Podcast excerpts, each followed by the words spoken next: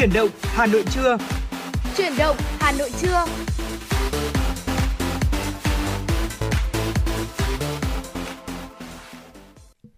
Xin được mến chào quý vị thính giả, nhạc hiệu quen thuộc của Chuyển động Hà Nội trưa đã vang lên.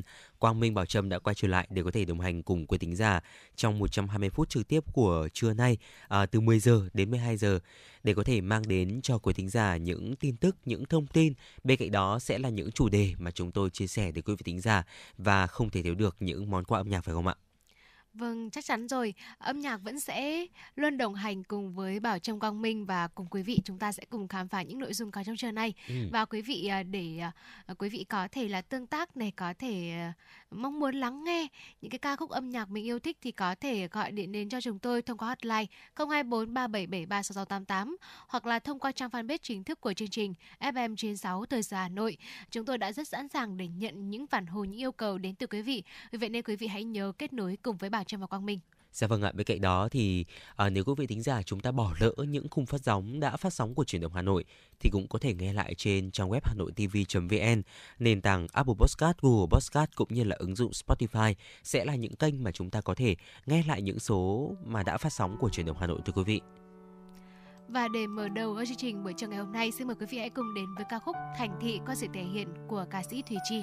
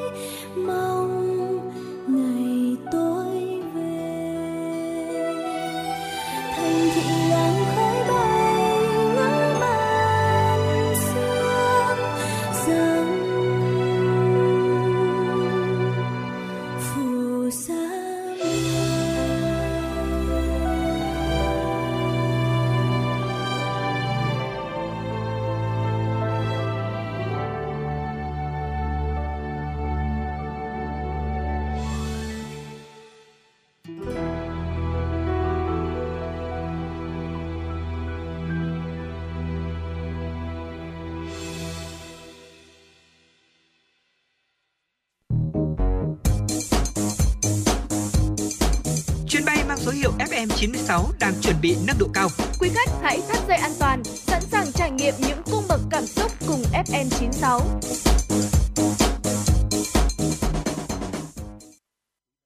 Thưa quý vị, chúng ta đang quay trở lại với Chuyển động Hà Nội trưa, và ngay bây giờ sẽ là những tin tức đầu tiên có trong buổi trưa ngày hôm nay. Chủ tịch Ủy ban Nhân dân thành phố Hà Nội Trần Sĩ Thanh vừa ban hành chỉ thị về việc tổ chức phục vụ Tết Nguyên đán Quý Mão năm 2023. Theo đó, Chủ tịch Ủy ban Nhân dân thành phố yêu cầu các đơn vị liên quan dừng cấp phép thi công, đào vỉa hè, đào đường từ ngày 11 tháng 1 năm 2023, tức ngày 20 tháng Chạp năm Nhâm Dần, đến ngày 29 tháng 1 năm 2023, tức ngày 8 tháng Giêng năm Quý Mão. Đồng thời kiểm tra, đôn đốc các đơn vị thi công thực hiện hoàn trả vỉa hè, đường, đảm bảo thuận lợi cho người và phương tiện tham gia giao thông và vệ sinh môi trường trong dịp Tết. Ngoài ra, Sở Giao thông Vận tải Hà Nội có trách nhiệm tăng cường phân luồng, tổ chức giao thông, giảm tai nạn, ùn tắc giao thông, đảm bảo trật tự an toàn tại các bến xe, bến tàu, nhà ga và xử lý nghiêm những hành vi vi phạm trong dịp Tết. Tăng cường kiểm tra, xử lý các trường hợp dừng đỗ, dừng phương tiện không đúng quy định, đi không đúng làn đường, phân đường đúng quy định, chở quá tải, quá số người quy định, xử lý các điểm trông giữ xe trái phép, sai phép, thực hiện sai quy định về giá dịch vụ, vi phạm lòng đường, lề đường. Cũng trong dịp Tết và lễ hội xuân, Chủ tịch Ủy ban Nhân dân thành phố yêu cầu các lực lượng chức năng sắp xếp, kiểm tra việc thu phí, giá dịch vụ tại các điểm trông giữ xe, nhất là tại các điểm vui chơi công cộng, địa điểm tín ngưỡng đông người trên địa bàn. Thưa quý vị, triển khai kế hoạch lấy nước phục vụ gieo cấy lúa vụ xuân 2023 của Bộ Nông nghiệp và Phát triển Nông thôn, các nhà máy thủy điện sẽ vận hành phát điện gia tăng trước thời điểm bắt đầu lấy nước đợt 1 từ 2 đến 3 ngày. Để tận dụng tối đa nguồn nước bổ sung từ các hồ chứa thủy điện, ngày 3 tháng 1, Tổng cục Thủy lợi, Bộ Nông nghiệp và Phát triển Nông thôn có công điện yêu cầu Sở Nông nghiệp và Phát triển Nông thôn Hà Nội và các tỉnh, thành phố thuộc khu vực Trung Du, Đồng bằng Bắc Bộ, đơn vị quản lý hệ thống thủy điện liên tỉnh, chỉ đạo phối hợp với các đơn vị liên quan khẩn trương hoàn thành việc khơi thông dòng chảy, giải tỏa các ách tắc trên hệ thống dẫn nước, đặc biệt ở các cửa lấy nước, hệ thống kênh trường chính, đảm bảo phương tiện lấy nước đủ điều kiện để sẵn sàng vận hành. Bên cạnh đó, các đơn vị, các địa phương theo dõi chặt chẽ các thông tin liên quan đến nguồn nước. Ngay khi nguồn nước cho phép, tổ chức vận hành tối đa công trình thủy lợi lấy nước để thao sửa hệ thống công trình thủy lợi trữ nước vào hệ thống kênh trục, ao đầm, các vùng trũng và đưa nước lên ruộng để phục vụ làm đất gieo cấy. Các địa phương, đơn vị cần khẩn trương thực hiện gia cố bờ vùng, bờ thừa để tránh rò rỉ, thất thoát, lãng phí nước, ưu tiên cấp trước nước cho các vùng khó khăn về nguồn nước, bố trí lực lượng thường trực tại công trình thủy lợi đầu mối trong toàn bộ thời gian lấy nước đợt 1, đảm bảo việc lấy nước hiệu quả và an toàn. Theo Bộ Thông tin và Truyền thông, cơ quan thường trực của Ủy ban Quốc gia về chuyển đổi số, năm 2022, tỷ trọng kinh tế số của Việt Nam đạt 14,26% GDP. Tỷ trọng này năm 2021 là 11,91% và mục tiêu đặt ra đến năm 2025 là 20%. Tỷ trọng thương mại điện tử trong tổng mức bán lẻ năm 2022 đạt khoảng 7,5%. Tổng số lượt tải mới các ứng dụng trên thiết bị di động của Việt Nam đạt 3,23 tỷ lượt, tăng 3% so với năm trước. Với tỷ lệ này, Việt Nam tiếp tục giữ vững vị trí số 9 toàn cầu về số lượng tải mới ứng dụng trên thiết bị di động. Theo lý giải của Bộ Thông tin và Truyền thông, đây là những kết quả tích cực bước đầu trong phát triển kinh tế số, xã hội số. Về công nghiệp công nghệ số, Việt Nam có khoảng 70.000 doanh nghiệp công nghệ thông tin với tổng doanh thu ước tính 148 tỷ đô la Mỹ. Việt Nam đứng thứ 20 trên thế giới về ứng dụng phần mềm nguồn mở và xếp ở vị trí thứ 3 tại khu vực ASEAN sau Singapore và Indonesia. Về ứng dụng công nghệ số, trí tuệ nhân tạo AI được thử nghiệm ứng dụng trong nhiều lĩnh vực như hệ thống giao thông thông minh, thu phí không dừng, xe tự hành cấp độ 3, chẩn đoán và điều trị đột quỵ, nội soi, lao phổi, ứng dụng công nghệ nhận dạng khuôn mặt. Thưa quý vị, chiều qua mùng 3 tháng 1, Công an thành phố Hà Nội thông tin trong 3 ngày nghỉ Tết dương lịch từ ngày 31 tháng 12 năm 2022 đến hết ngày mùng 2 tháng 1 năm 2023, lực lượng cảnh sát giao thông Công an thành phố Hà Nội đã xử lý 1.218 trường hợp vi phạm luật giao thông đường bộ, trong đó có 244 trường hợp vi phạm nồng độ cồn. Theo Công an thành phố Hà Nội, riêng các tổ công tác 141 phát hiện xử lý 101 trường hợp vi phạm luật giao thông đường bộ, trong đó 98 trường hợp vi phạm nồng độ cồn, tạm giữ 98 phương tiện, 11 bộ giấy tờ. Lực lượng cảnh sát cơ động tuần tra bảo vệ mục tiêu trọng điểm, kiểm soát địa bàn, xử phạt hành chính 7 trường hợp, phát hiện, bắt giữ và bàn giao 3 vụ việc, 4 đối tượng có dấu hiệu phạm pháp hình sự cho các đơn vị chức năng giải quyết theo thẩm quyền. Trong 3 ngày, tại Hà Nội đã xảy ra 2 vụ cháy, 1 vụ cháy rừng, 5 vụ chập cháy trên cột điện, 9 sự cố cháy. Công an thành phố đã điều động 42 lượt phương tiện cùng với hơn 260 lượt cán bộ chiến sĩ đến hiện trường tổ chức chữa cháy, cứu nạn, cứu hộ. Dạ vâng, và vừa rồi là một số những tin tức đáng quan tâm có trong buổi trưa ngày hôm nay do biên tập viên Mai Liên thực hiện. Còn bây giờ xin được quay trở lại với không gian âm nhạc của FM96.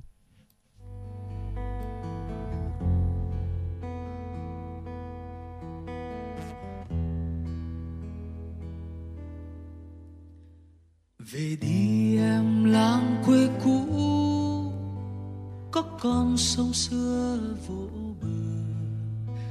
Về ôm vai mẹ yêu dấu, để đứa khóc như đứa trẻ thơ, để quên đi năm tháng bơ vơ. Mình em giữa phố đông xa lạ, bủa với em nghèo đói xa hoa dối lừa, để quên đi một phút giây lỡ làng. Đời em trong trắng như hoa, về đi em cô gái thơ ngây của làng ta. Về bên dòng sông Thêu, có anh trai quê vẫn chờ. Đàn vịt xiêm còn ngơ ngác nhớ chị Tâm xinh tươi ngày xưa. Bàn tay em duyên dáng đong đưa, chợ sống in bóng em đi về. Tình quê mai lá đơn sơ vui câu hò, để quên đi thành phố kia xa lạ. Về vui yên ấm nơi quê nhà, về đi em cô gái thơ ngây của làng ta.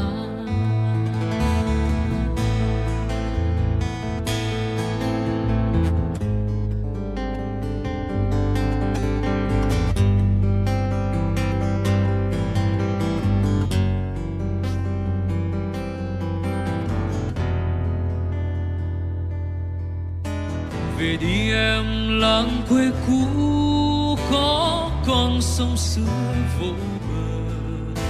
Về ôm vai mẹ yêu dấu, để được khóc như đứa trẻ thơ, để quên đi năm tháng bơ vơ. Mình em giữa phố đông xa lạ, bùa vây em nghèo đói xa hoa rồi lừa, để quên đi một phút giây lỡ làng. Đời em trong trắng như hoa, về đi em cô gái thơ ngây của làng ta.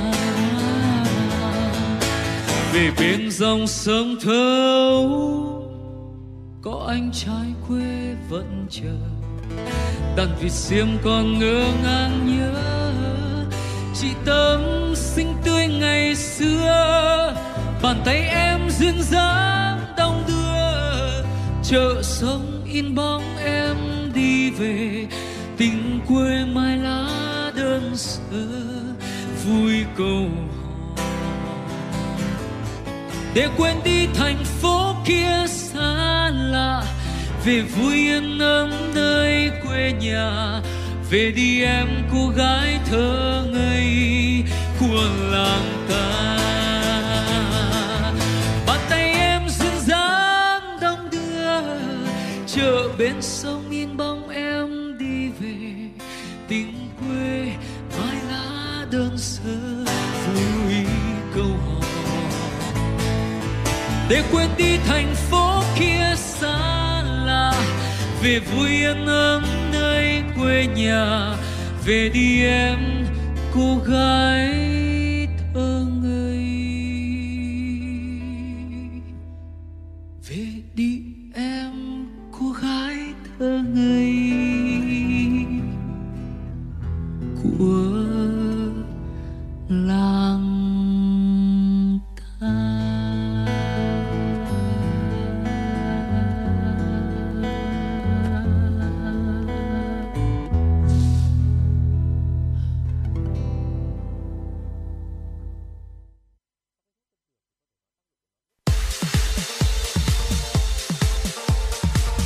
Chuyến bay mang số hiệu FM96 chuẩn bị nâng độ cao. Quý khách hãy thắt dây an toàn, sẵn sàng trải nghiệm những cung bậc cảm xúc cùng FM96.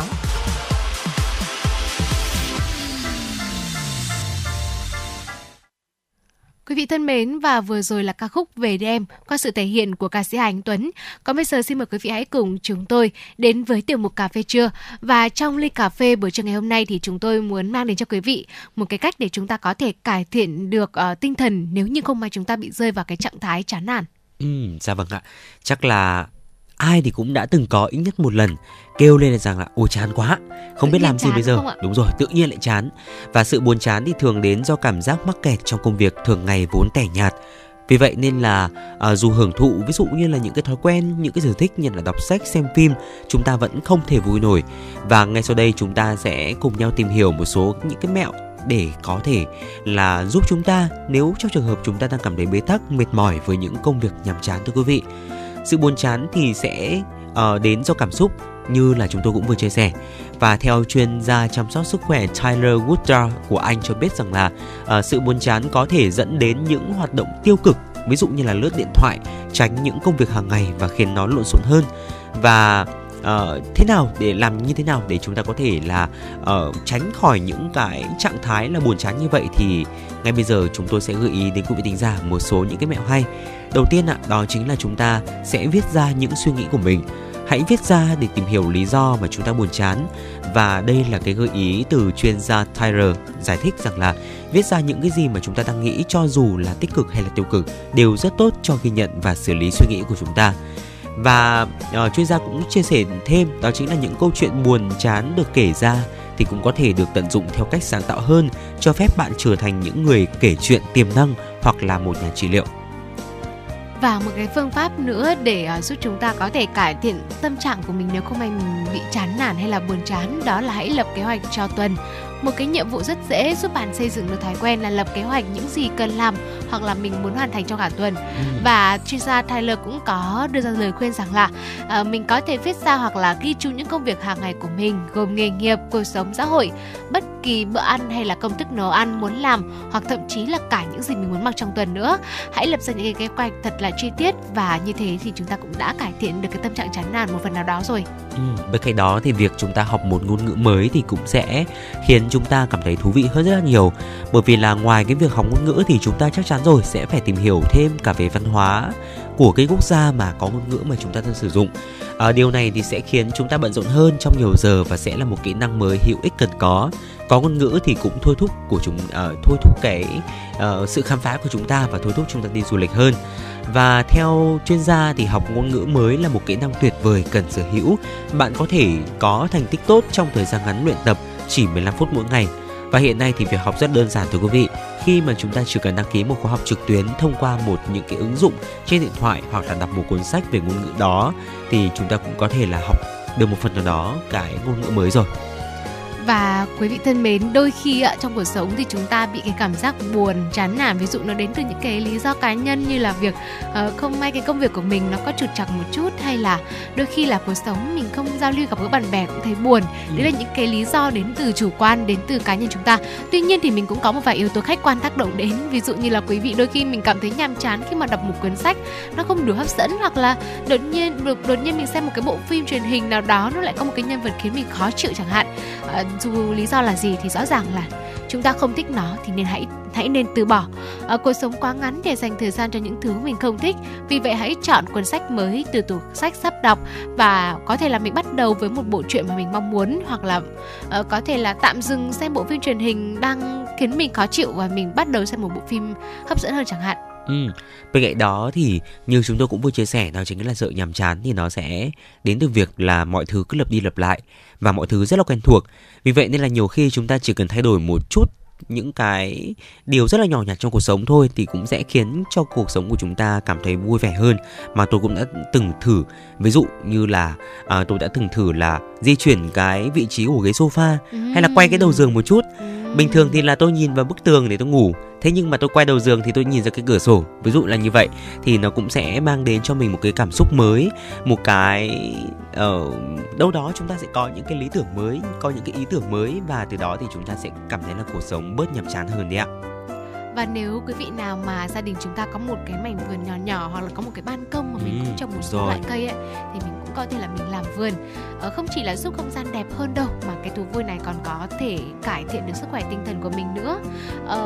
Các chuyên gia về tâm lý thì có nói rằng là cách tốt nhất để ngăn chặn sự buồn chán và tìm cho mình một cái sở thích, hoạt động yêu thích giúp giữa tâm hồn luôn được hoạt động và kết nối, trong đó thì trồng cây, làm vườn là những cái ví dụ rất là cụ thể. Chăm sóc cây cối và ngắm nhìn chúng trưởng thành là một cái trải nghiệm vô cùng dễ chịu. Và với một số những người chúng ta bị vấn đề về tâm lý và cần điều trị tâm lý thì cũng cho biết rằng là làm vườn là một cái quá trình thiền định, là nơi có thể quên lo lắng và kết nối với thiên nhiên, tìm lại cái cảm giác bình an. Dạ vâng ạ, nhất là trong thời điểm dịp Tết đúng không ạ? Chúng ta cũng có rất là nhiều những cái loại hoa, loại cây mới mà cũng đang ngập tràn trên đường phố rồi. Chúng ta có thể mua thêm một giỏ hoa hay là một cái chậu hoa cúc vạn thọ thôi, rất là đơn giản. Tuy nhiên thì nó sẽ vừa giúp chúng ta có thêm cái không gian xanh trong ngôi nhà này, vừa giúp chúng ta có một cái thời gian để gắn kết và gần gũi với thiên nhiên hơn, như là Bảo Trâm vừa chia sẻ. Đó cũng chính là những cái khoảng thời gian rất là tuyệt vời. Ngoài cái việc là chúng ta sẽ lướt điện thoại cả ngày đúng không ạ? Chắc chắn thì đó sẽ là những giây phút mà sẽ làm chúng ta cảm thấy là đỡ chán hơn và sẽ mang đến cho chúng ta những phút giây thư giãn và vui vẻ. Vâng, đó là những cái bông hoa, những cái loài cây ở trong cuộc sống hàng ngày của mình. Tuy nhiên thì với một bông hoa sau đây thì có vẻ nó không ngọt ngào như thế. Đó là ca khúc Bông Hoa Đẹp Nhất qua sự thể hiện của Quân AB.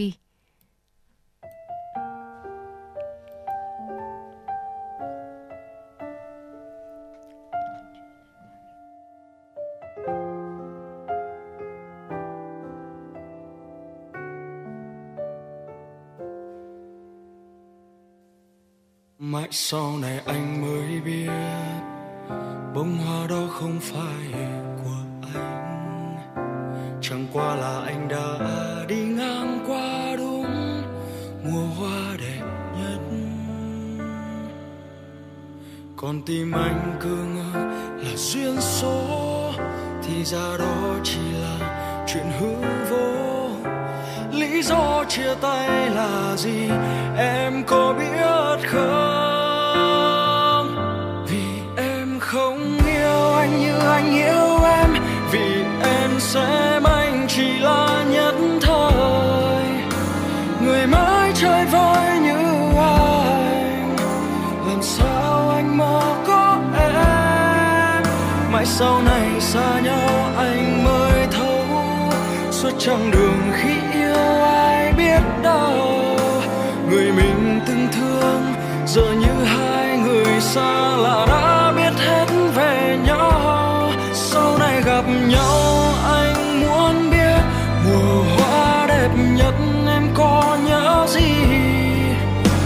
Ngày đó yêu nhau lúc xuân thì mà điều gì làm em quay lưng đi. Nếu gặp lại nhau em vẫn ôm anh, hay em sẽ né tránh anh, chỉ dám buông đôi câu chào dạo này anh xa.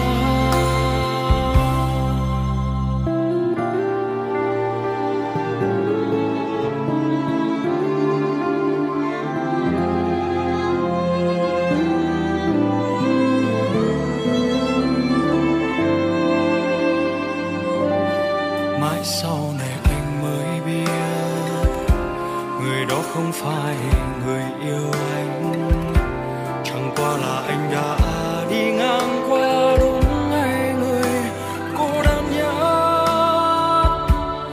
Thì thầm vài câu mình nói yêu nhau, thế nên chuyện mình cũng chẳng tới đâu.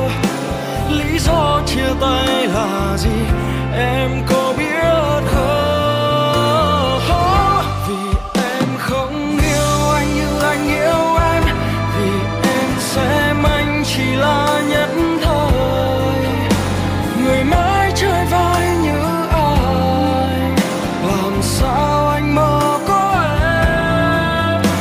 Sau này xa nhau anh mới thấu, suốt chặng đường khi yêu ai biết đâu người mình từng thương, rồi như hai người xa lạ đã biết hết về nhau. Sau này gặp nhau anh muốn biết mùa hoa đẹp nhất em có nhớ gì. Ngày đó yêu nhau em quay lưng đi. Nếu gặp lại nhau em vẫn ôm anh, hay em sẽ né tránh anh, chỉ dám buông đôi câu chào dạo này anh xa. Vì em không yêu như anh yêu em, vì em xem anh chỉ là nhất thời, người mãi chơi vơi như anh. Làm sao anh mơ có em, mãi sau này xa nhau anh mới thấu suốt chặng đường khi yêu ai biết đâu. Người mình từng thương giờ như hai người xa là đã biết hết về nhau. Và sau này gặp nhau anh muốn biết mùa hoa đẹp nhất em có.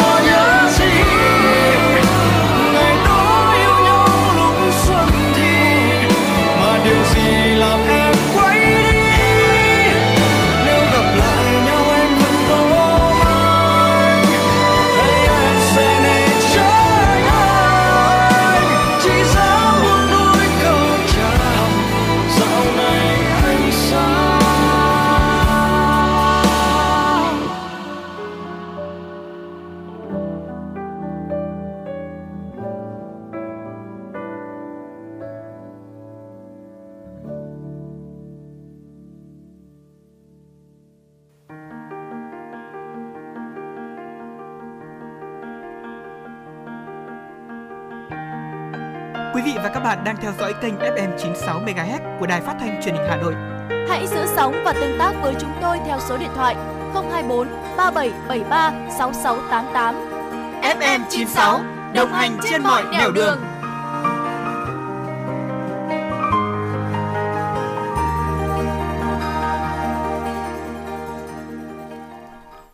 Thưa quý vị, chúng ta cùng quay trở lại với phần điểm tin.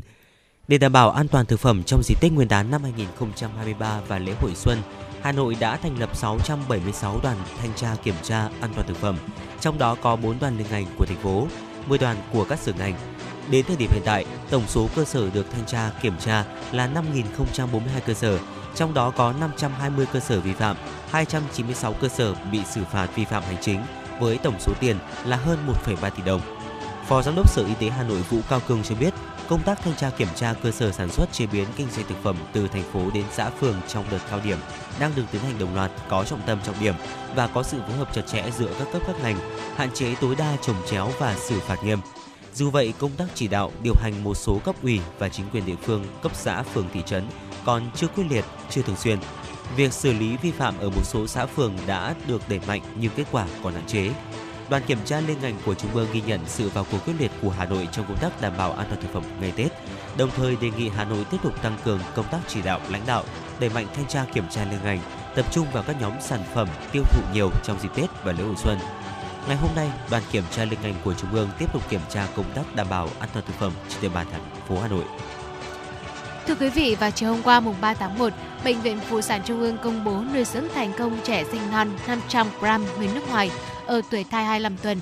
Đây là ca sinh non rất đặc biệt vì thai nhi chậm phát triển trong tử cung, còn người mẹ bị tiền sản giật và từng có 4 lần mang thai nhưng không thành công.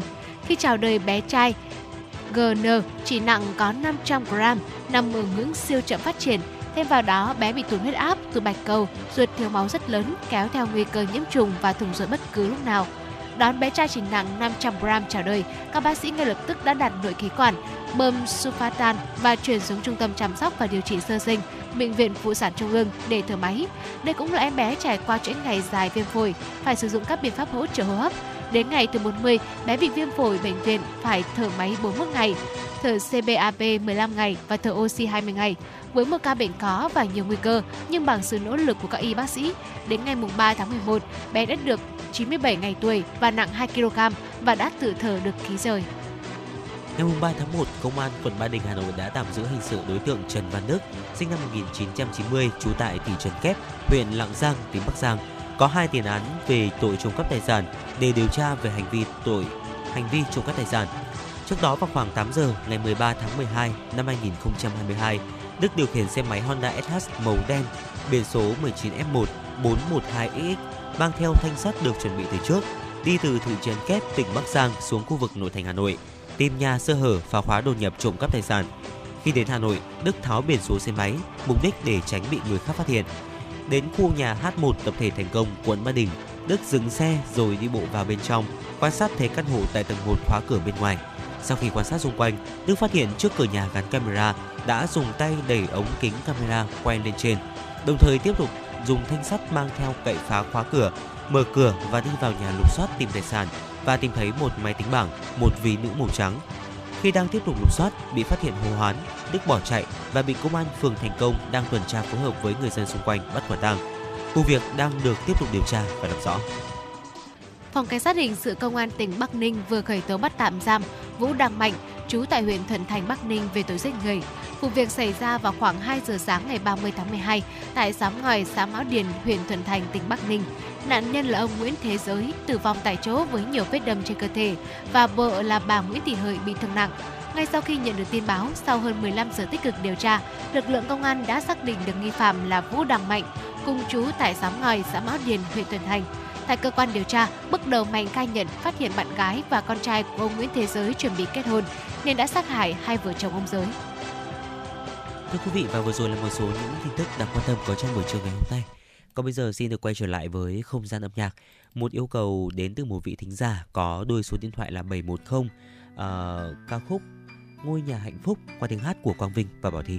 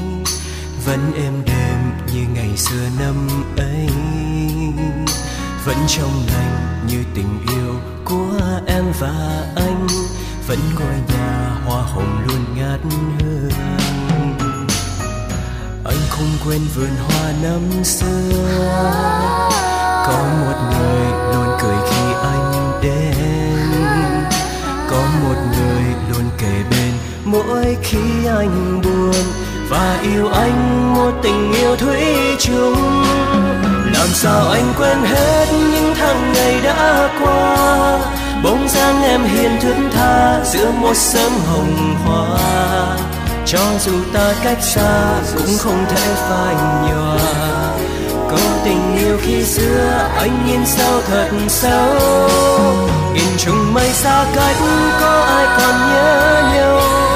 Chẳng biết em còn nhớ anh như anh nhớ ngày đêm.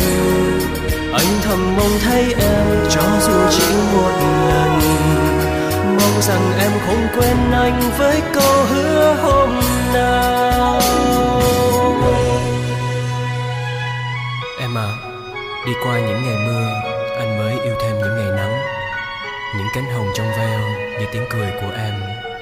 Anh nhớ em nhiều lắm, nhưng không biết là em có còn nhớ anh không. Ước gì bây giờ anh và em được gặp lại nhau một lần nữa.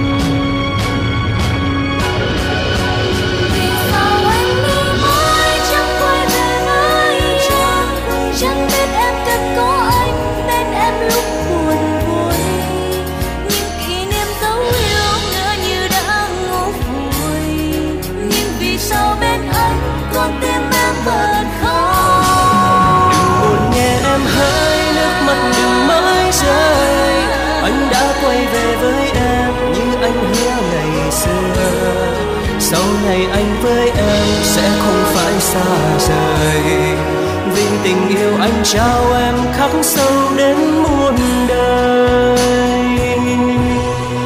Sau này em với anh sẽ không phải xa rời, vì tình yêu ta trao nhau khắc sâu đến muôn đời.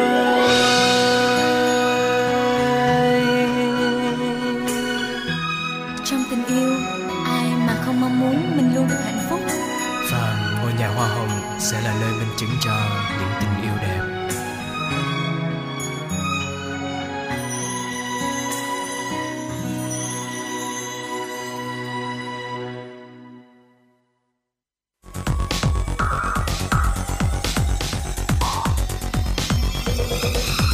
Quý vị và các bạn đang theo dõi kênh FM 96 MHz của Đài Phát thanh Truyền hình Hà Nội. Hãy giữ sóng và tương tác với chúng tôi theo số điện thoại 024 3773 6688.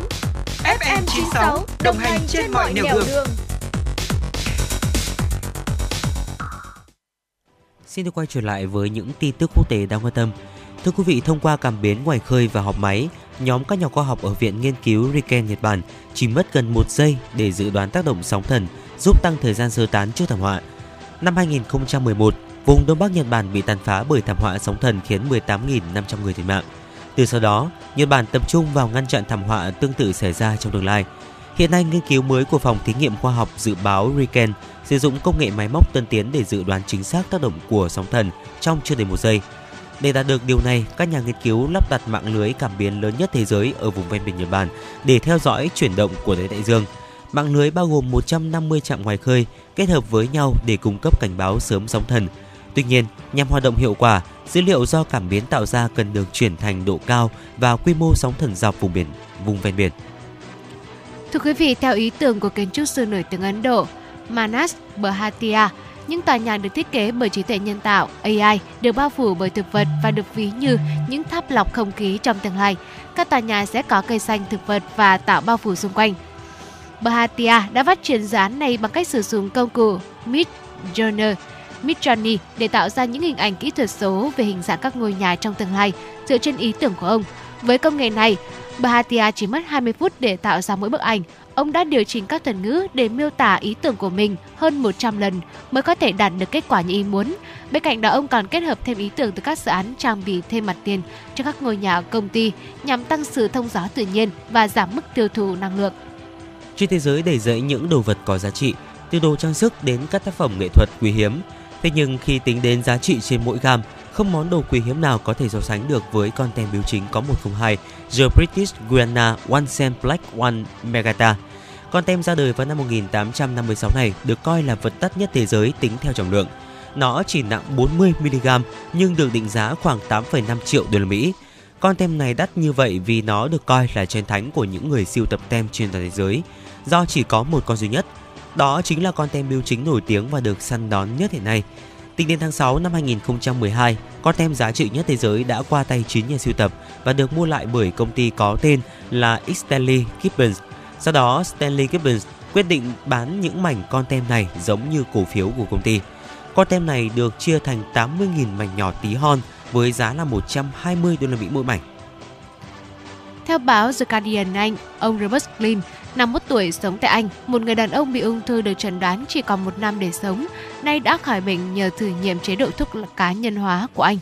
Vào tháng 6 năm 2020, ông Slim được chẩn đoán mắc ung thư biểu mô đường mật ở giai đoạn 4, di căn đến tuyến thượng thận và gan.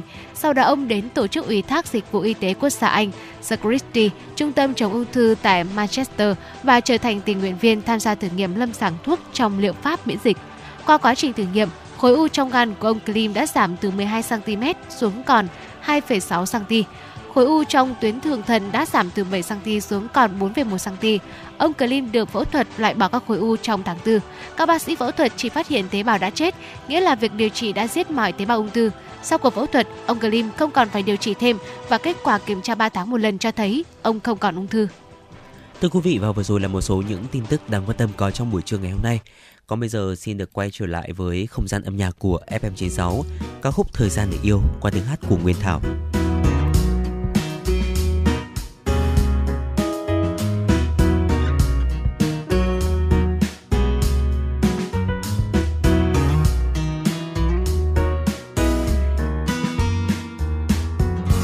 Nhiều khi em muốn trào ra đi thật xa, lắng lo mỗi ngày.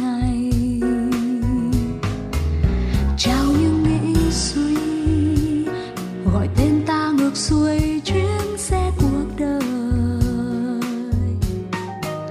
có hẳn con đường cần mang những chuyến đi, có hẳn tâm hồn rộng lớn khiêu phiêu. Nhiều khi em thấy còn bao nhiêu niềm vui lãng quên bé nhỏ, nay ta mới yêu, chỉ mong sao thời gian mãi luôn bên nhau. Ngôi nhà ta ở hay chiếc áo ta mang, đôi lần ta chỉ hạnh phúc vì ngọt ngào thu sang. Na na na.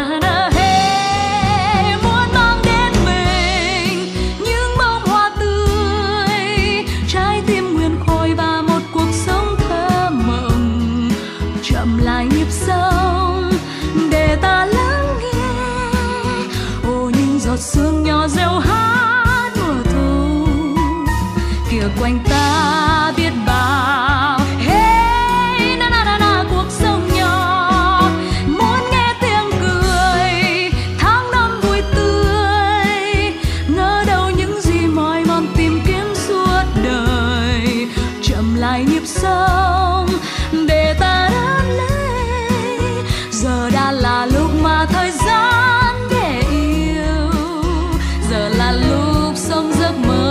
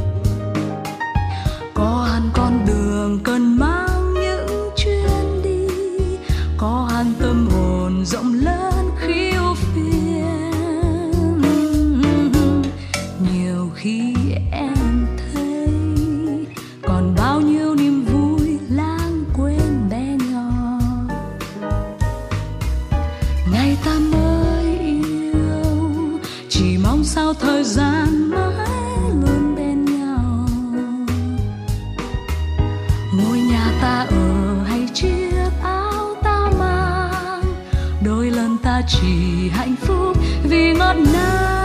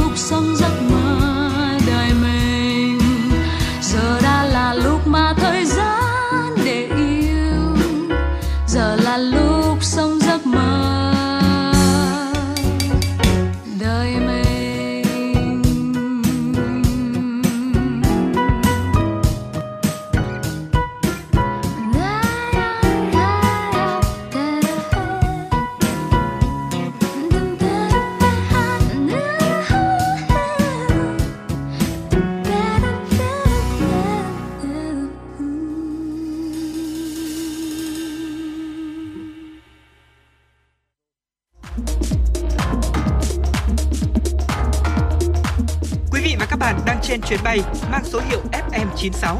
Hãy thư giãn, chúng tôi sẽ cùng bạn trên mọi cung đường. Hãy giữ sóng và tương tác với chúng tôi theo số điện thoại 024 3773 6688.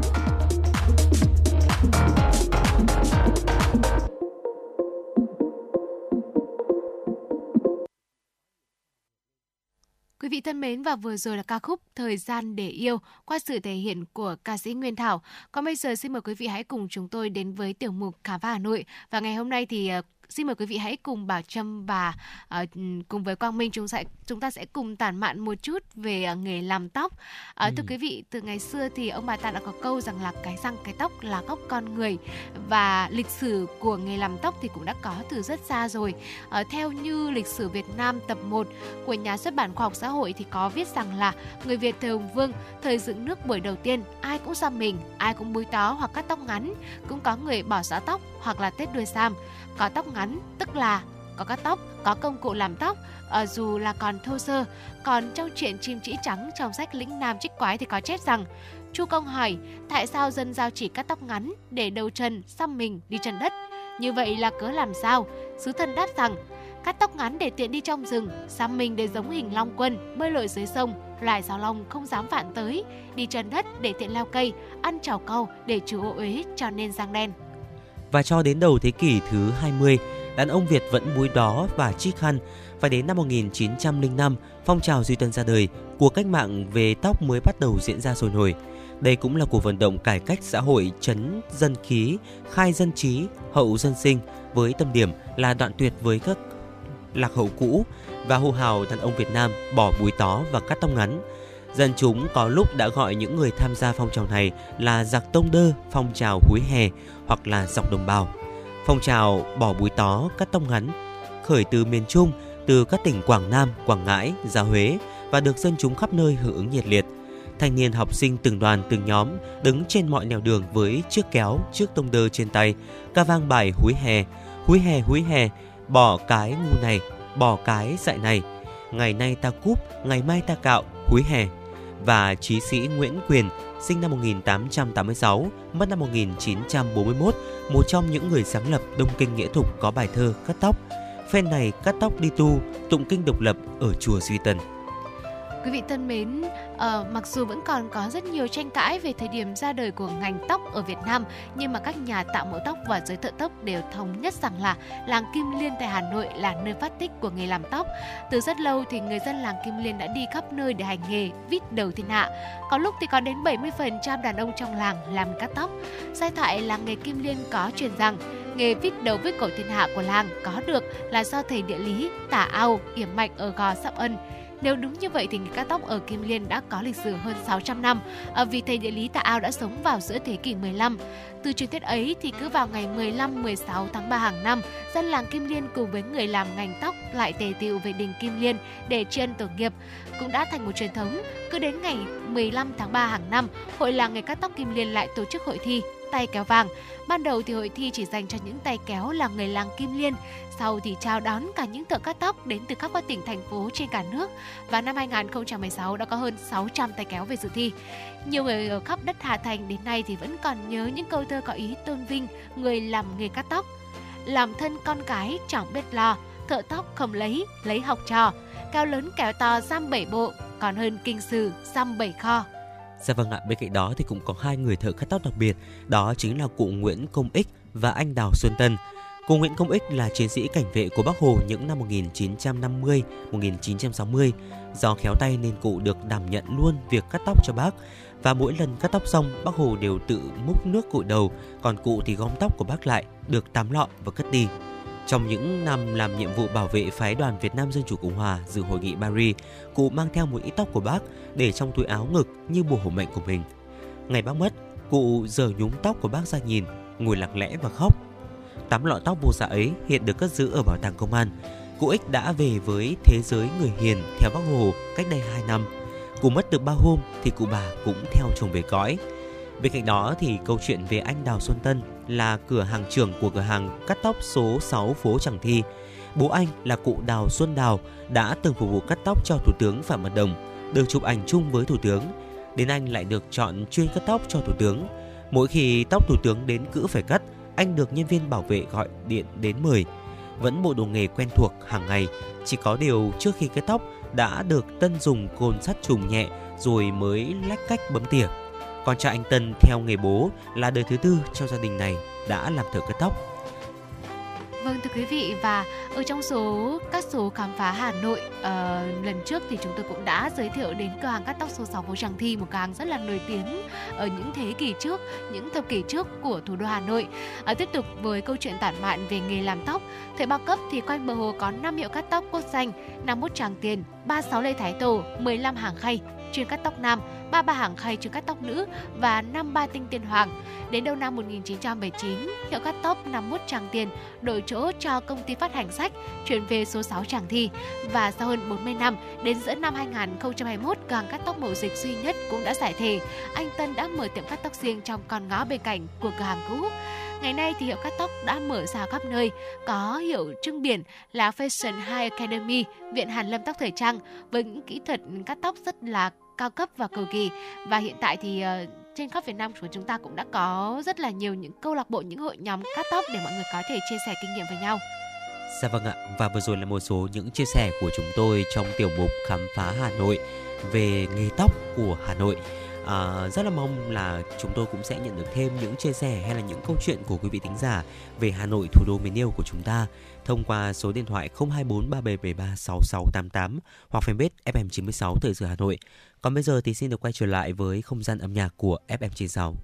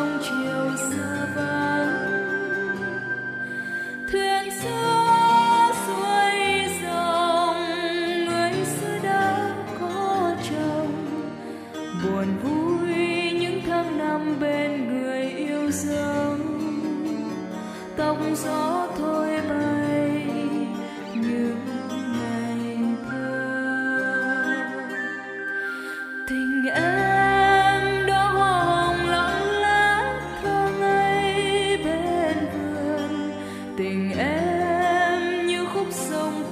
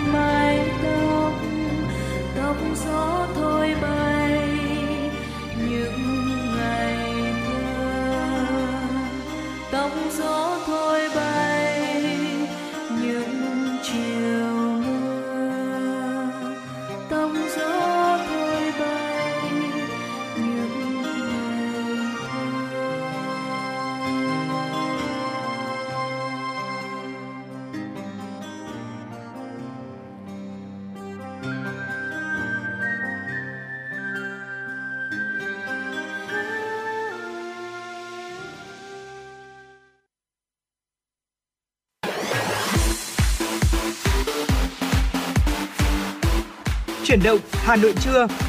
Chuyển động Hà Nội trưa.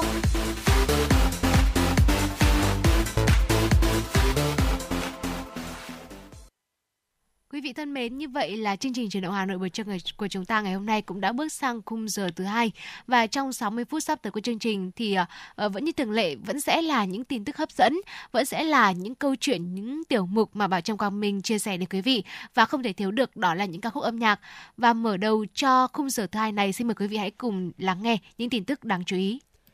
Thưa quý vị, Cục Văn hóa Cơ sở, Bộ Văn hóa Thể thao và Du lịch vừa có công văn số 1240 gửi các tỉnh, thành phố về việc tăng cường công tác quản lý, tổ chức lễ hội năm 2023 và Tết Nguyên đán Quý Mão. Cục Văn hóa Cơ sở đề nghị Sở Văn hóa Thông tin, Sở Văn hóa Thể thao và Du lịch các tỉnh, thành phố phối hợp với các sở ngành liên quan tổ chức các hoạt động văn hóa thể thao lễ hội an toàn, tiết kiệm, phù hợp với truyền thống văn hóa của dân tộc, thuần phong mỹ tục, tập quán tốt đẹp của địa phương. Cụ thể, chỉ đạo ban tổ chức lễ hội thực hiện nếp sống văn minh trong lễ hội, ngăn chặn kịp thời các biểu hiện tiêu cực, lợi dụng lễ hội thu lợi bất chính, kiên quyết không để các hành vi chen lấn, tranh cướp, hoạt động mê tín dị đoan, cờ bạc, ăn xin, dịch vụ đổi tiền lẻ và chênh lệch, biến tướng trong dâng sao giải hạn, phát ấn không đúng với nguồn gốc lịch sử di tích lễ hội. Xây dựng và triển khai các phương án đảm bảo an ninh, an toàn tuyệt đối cho người tham gia lễ hội, tổ chức các phương án an toàn giao thông, an ninh trật tự, phòng chống cháy nổ, an toàn vệ sinh thực phẩm, phòng chống dịch Covid-19. Cục Văn hóa Cơ sở cũng đề nghị tăng cường kiểm tra, giám sát việc tổ chức các hoạt động văn hóa thể thao du lịch vào thời điểm lễ hội và dịp Tết Nguyên đán, đẩy mạnh tuyên truyền về nét đẹp văn hóa, ý nghĩa biểu trưng của các thực hành lễ hội tới cộng đồng và công chúng, kịp thời động viên, khen thưởng các tổ chức cá nhân có nhiều đóng góp tích cực cho công tác quản lý và tổ chức lễ hội. Trước thông tin Trung Quốc mở cửa biên giới và bỏ cách ly kiểm dịch kể từ ngày 8 tháng 1, các chuyên gia y tế đánh giá điều này có thể dẫn đến việc gia tăng số ca mắc COVID-19, nhưng Việt Nam có nguy cơ bùng phát dịch do đã có miễn dịch. Trên thực tế, Việt Nam cũng đã bãi bỏ việc xét nghiệm ở cửa khẩu từ rất lâu và hiện kiểm soát dịch tốt. Tại cuộc họp về giám sát và đáp ứng dịch bệnh của Trung tâm Đáp ứng Khẩn cấp Sự kiện Y tế Công cộng Bộ Y tế được tổ chức mới đây, Thứ trưởng Bộ Y tế Nguyễn Thị Liên Hương nhận định, sự thay đổi của một số nước trong chính sách phòng chống dịch Covid-19, chính sách đối với người nhập cảnh, chúng ta cần có sự chuẩn bị để tiếp tục kiểm soát được dịch bệnh, không bị động trong tình hình mới. Bộ Y tế đánh giá đến thời điểm này, tình hình dịch bệnh Covid-19 tại Việt Nam vẫn cơ bản đang kiểm soát, tỷ lệ mắc mới, bệnh nhân nặng và ca tử vong thời gian vừa qua đều giảm, tỷ lệ tiêm chủng vaccine tại Việt Nam cao hơn so với nhiều nước trên thế giới. Do đó, Bộ Y tế yêu cầu các địa phương, đặc biệt các địa phương có cửa khẩu, cần đẩy nhanh tiêm chủng, cố gắng trong 2 tuần đầu tháng 1 năm 2023, các tỉnh, thành phố đang tiêm chậm thấp hoàn thành mục tiêu đề ra. Đồng thời, các địa phương khuyến khích người dân đeo khẩu trang, khử khuẩn nơi đông người trong dịp Tết Nguyên đán và lễ hội xuân năm 2023, theo hướng dẫn của Bộ Y tế để phòng ngừa, hạn chế lây nhiễm dịch COVID-19 và các loại dịch bệnh. Thưa quý vị, với những ai dành tình yêu cho văn học chắc hẳn không thể bỏ qua tour du lịch văn học hết sức độc đáo mới được khai trương tại Bảo tàng Văn học Việt Nam. Thế nhưng tour du lịch văn học đã thu hút sự quan tâm của du khách. Chỉ với mức giá 150.000 đồng cho người lớn, 75.000 đồng cho trẻ em từ 7 đến 12 tuổi, trẻ dưới 7 tuổi được miễn phí. Mỗi tour chỉ đón khoảng từ 30 đến 40 người để đảm bảo chất lượng nội dung. Bên cạnh được tham quan trải nghiệm, du khách còn được tương tác tham gia nhiều trò chơi dân gian, giải đố ô chữ, viết thư pháp, trà đạo cùng quà tặng của ban tổ chức. Theo ông Phùng Quang Thắng, Chủ tịch Hội đồng Quản trị Công ty Phát triển Du lịch Bền vững Việt Nam, để đảm bảo chất lượng tour chỉ có khoảng từ 30 đến 40 khách, do vậy giải pháp sẽ làm nhiều đợt tour trong đợt tối. Đặc biệt tour này chỉ tổ chức vào buổi tối, tạo cho khách cảm giác tốt hơn về không gian, sự tập trung, thậm chí gợi mở của người dẫn tour. Bảo tàng Văn học Việt Nam không chỉ là thiết chế văn hóa thông thường mà còn là nơi lưu giữ các di sản văn học, nơi ươm mầm tài năng văn học cho nước nhà. Tour du lịch văn học sẽ được mở cửa đón khách vào các chiều từ ngày 18 giờ thứ Bảy, Chủ nhật hàng tuần tại Bảo tàng Văn học Việt Nam, số 275 đường Âu Cơ, quận Tây Hồ, thành phố Hà Nội. Theo Viện Chiến lược và Phát triển Giao thông Vận tải, thiệt hại do ùn tắc giao thông đối với thành phố Hà Nội dao động từ 1 đến 1,2 tỷ đô la Mỹ trên một năm. Có thể thấy hàng chục năm vừa qua, thành phố Hà Nội đã cố gắng xây dựng nhiều công trình giao thông như hầm chui, cầu vượt, triển khai các dự án giao thông, kết hợp tổ chức giao thông bằng các biện pháp khác nhau, song vấn nạn ùn tắc không hề thuyên giảm. Theo đánh giá của Trung tâm Quản lý Điều hành Giao thông Đô thị Hà Nội, tỷ lệ đảm nhận vận chuyển của các loại hình vận tải hành khách công cộng tại Hà Nội trong năm 2022 chỉ chiếm gần 15% nhu cầu đi lại của người dân, trong đó xe buýt thường chiếm 12,2%. Có thể thấy xe buýt vẫn giữ vai trò chủ đạo của hệ thống giao thông công cộng, song việc chưa có làn đường ưu tiên cho xe buýt khiến xe buýt luôn thất thế và chôn chân trong giờ cao điểm. Cầu vượt hòm 65 tỷ đồng dành cho xe máy lưu thông luôn vắng vẻ qua lại dù đây là giải pháp rất thông minh và hiệu quả. Dự án thu phí thường tiện vào nội đô vẫn đang gây ra nhiều tranh cãi. Các công trình giao thông trọng điểm thì chậm tiến độ. Cha chung không ai khóc với tình hình hiện tại, người dân Hà Nội sẽ vẫn phải tiếp tục sống chung với tắc đường trong nhiều năm tới. Thưa quý vị, và vừa rồi là một số những tin tức đáng quan tâm do biên tập viên Mai Liên thực hiện. Còn bây giờ xin được quay trở lại với không gian âm nhạc của FM96.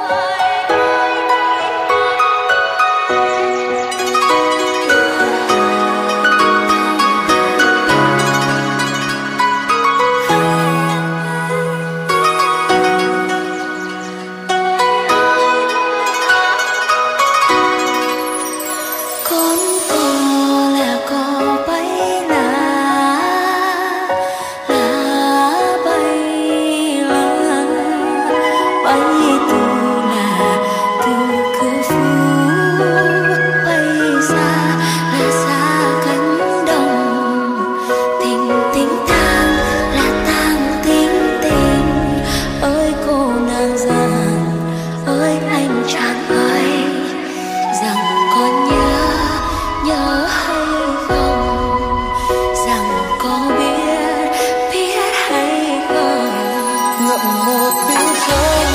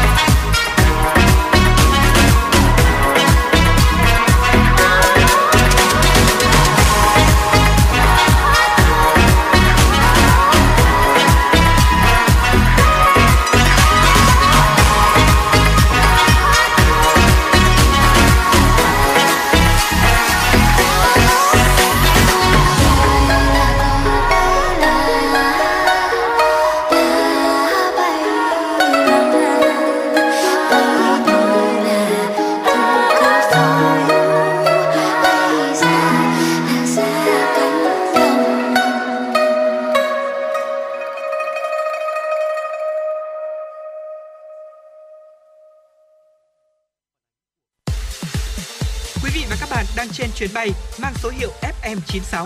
Hãy thư giãn, chúng tôi sẽ cùng bạn trên mọi cung đường.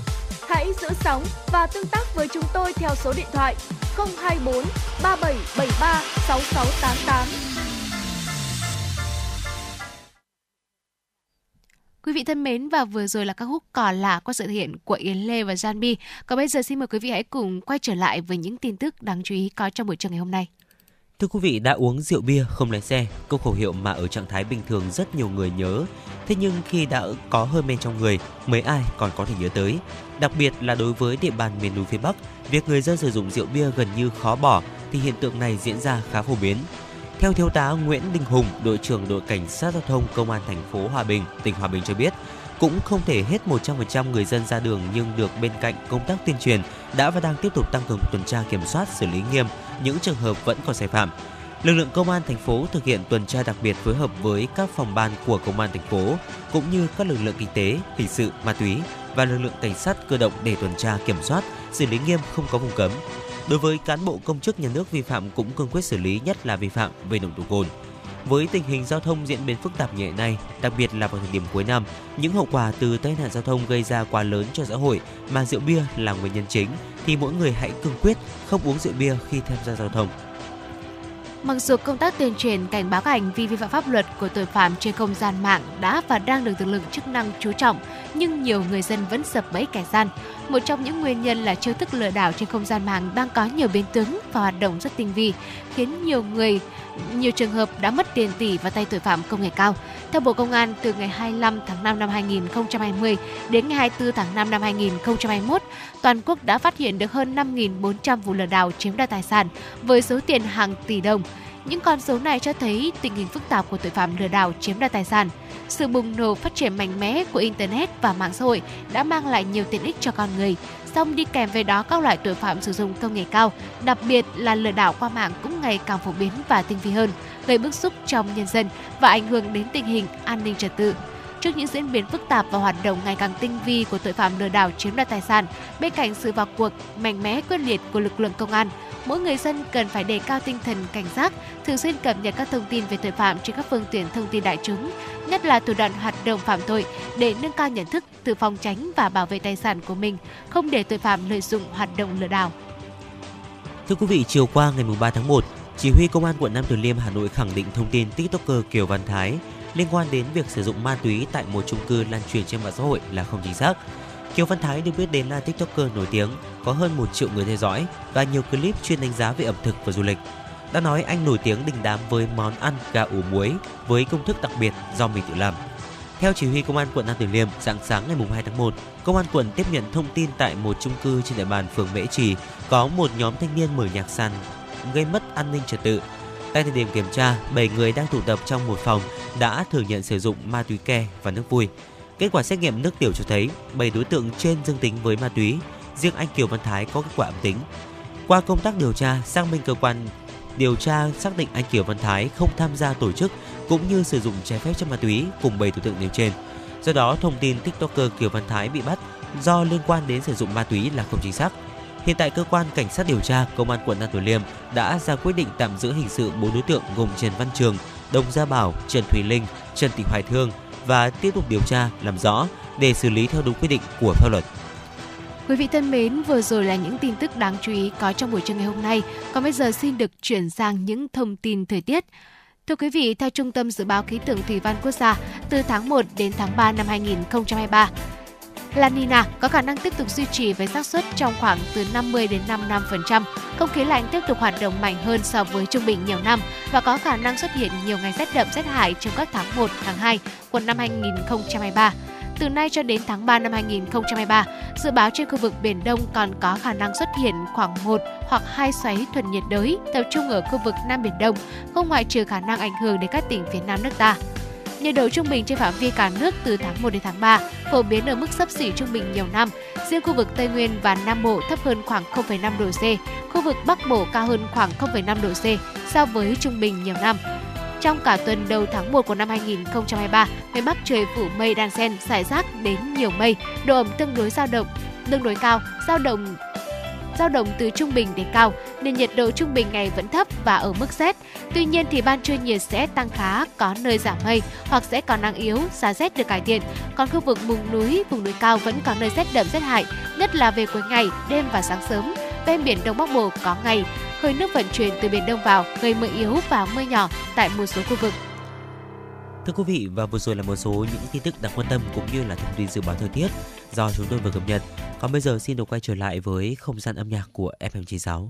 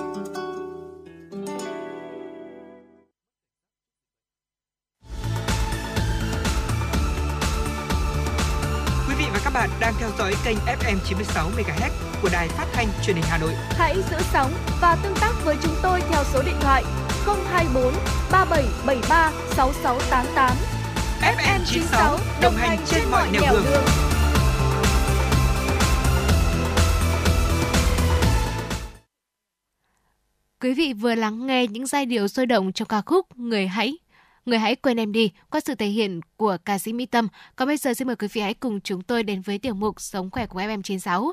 Và ngày hôm nay thì chúng tôi sẽ cùng nhau bàn luận về một loại thực phẩm mà có lẽ rằng là cứ đến mùa đông năm nào thì nó cũng sẽ trở thành một vedette, và đây cũng được xem là một trong số những loại thực phẩm hỗ trợ cho quá trình giảm cân.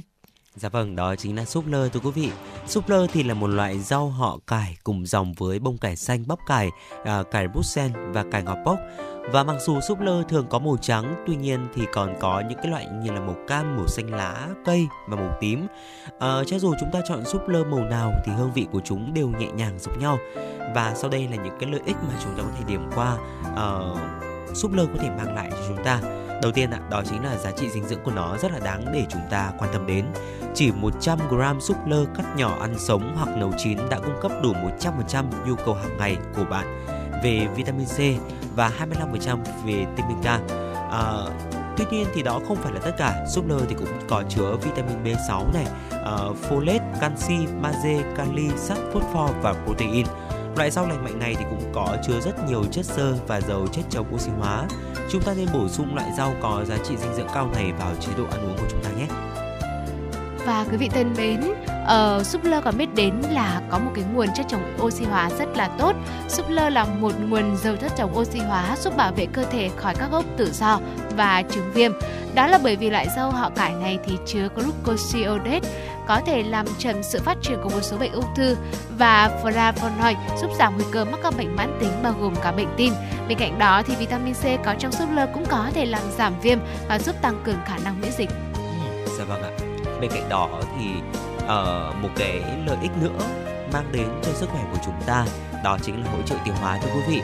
Súp lơ có rất nhiều chất xơ và cũng có chứa một lượng lớn nước. Cả hai thì đều quan trọng để giúp ngăn ngừa những cái tình trạng tiêu hóa, ví dụ như là táo bón hay là bệnh ruột kích thích và viêm túi thừa. Ăn đủ chất xơ giúp cung cấp vi khuẩn tốt trong đường ruột của chúng ta, làm giảm viêm nhiễm và thúc đẩy một đường ruột khỏe mạnh. Vì vậy nên là chúng ta hãy thay thế ngũ cốc trắng bằng súp lơ và tăng cường chất xơ thưa quý vị. Một cái ưu điểm nữa của loại thực phẩm này đó là có thể giúp cải thiện trí nhớ. Súp lơ là một nguồn cung cấp choline dồi dào, một chất dinh dưỡng quan trọng mới được phát hiện gần đây. Choline là một cái yếu tố thiết yếu, tuy không được phân loại là vitamin hoặc là khoáng chất, song nó lại đóng một vai trò vô cùng quan trọng đối với sức khỏe của chúng ta. Đó là bởi vì cái chất này cần thiết để sản xuất ra những cái chất dẫn truyền thần kinh, giúp điều chỉnh tâm trạng, phát triển não bộ, học tập và trí nhớ. Bên cạnh đó thì súp lơ còn biết đến là nó còn có khả năng thúc đẩy xương chắc khỏe. Vitamin K có trong súp lơ có thể giúp ích cho sức khỏe của xương. Đó là bởi vì tiêu thụ đủ lượng vitamin này giúp cải thiện sự hấp thụ canxi và ngăn bài tiết canxi qua nước tiểu. Mức độ vitamin K thấp có thể dẫn đến nguy cơ gãy xương và loãng xương cao hơn. Vitamin K trong súp lơ cũng sẽ giúp đào máu. Dạ vâng ạ, mặc dù là có rất là nhiều giá trị về dinh dưỡng như vậy, tuy nhiên thì khi chúng ta sử dụng bất kỳ một loại thực phẩm nào thì cũng cần phải có một số những cái lưu ý đến với một số những cái đối tượng nhất định, và súp lơ cũng như vậy thôi. Đối với cơ thể người thì thành phần khoáng chất vitamin rất là có ích, bởi vì là nó có tác dụng từ nhiều mặt, ví dụ như là kích thích các quá trình trao đổi chất và tham gia vào hoạt động tạo máu để có thể củng cố hệ tim mạch này, cũng như là những chức năng bảo vệ cơ thể. Vì thế nên là súp lơ không chỉ được coi là một món ăn dinh dưỡng quý giá mà còn là một thành phần dinh dưỡng quan trọng đối với cơ thể của chúng ta. Ưu thế trong súp lơ là đường fructose và glucose rất tốt với những bệnh nhân tiểu đường. Còn đối với những người có bệnh nền về tim mạch thì súp lơ cũng có ích, bởi vì là nó giúp đào thải những cái cholesterol xấu và cũng củng cố mạch máu của chúng ta.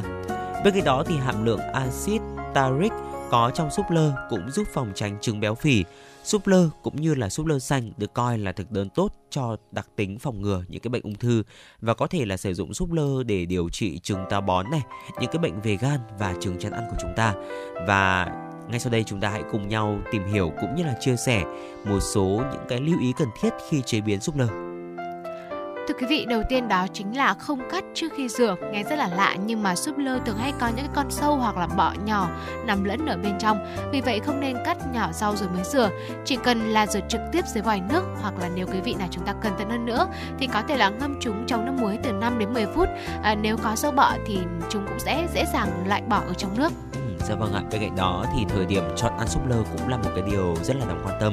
Súp lơ xanh và súp lơ trắng đều rất tốt cho sức khỏe, tuy nhiên cần chọn thời điểm thích hợp để có thể chọn rau cho đúng vụ. Súp lơ xanh ngon nhất là khoảng từ cuối tháng 7 cho đến cuối tháng 10, trong khi thì súp lơ trắng lại được thu hoạch chủ yếu vào giữa tháng 12 đến giữa tháng 4 hàng năm. Đây cũng chính là lý do mà Bảo Trâm chia sẻ rằng là trong mỗi dịp Tết đúng không ạ, thì súp lơ gần như là một cái loại rau vơ đét rồi. Bạn nên mua đúng các loại súp lơ vào mùa nở rộ để có được những cây súp lơ tươi ngon nhất thưa quý vị. Và bên cạnh đó thì lưu ý khi chọn mua, chúng ta cần chọn bắp chắc, cứng và còn mềm, nghĩa là đã héo đẹp. Và quý vị thân mến, một cái điểm lưu ý nữa khi mà mình chế biến súp lơ đó là không nên chế biến ở nhiệt độ cao.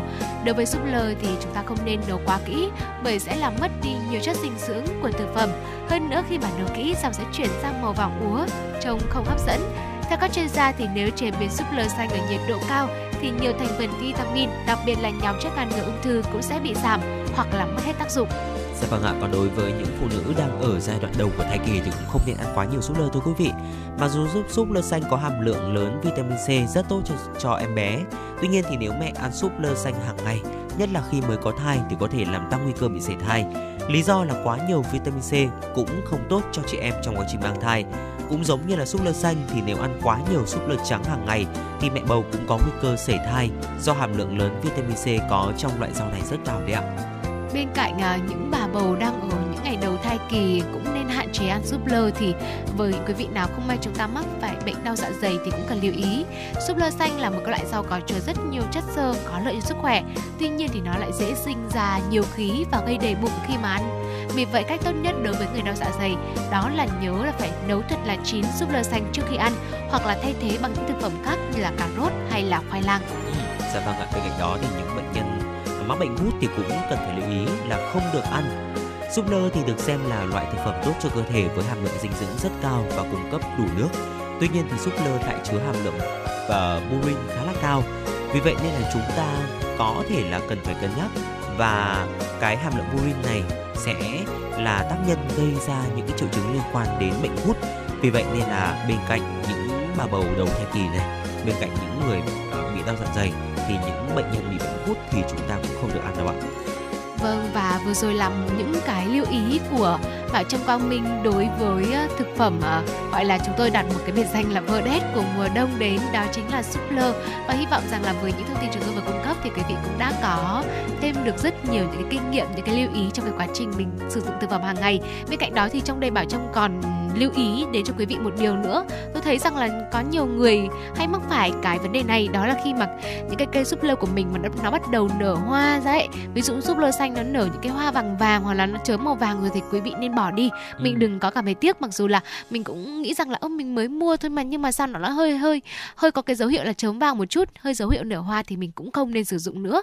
Do là những cái súp lơ ở trong cái giai đoạn này thì khi mà giai đoạn nó đã bắt đầu nở hoa, nó đã bắt đầu chuyển sang màu vàng rồi thì nó sinh ra rất nhiều độc tố trong quá trình chúng ta nấu ăn.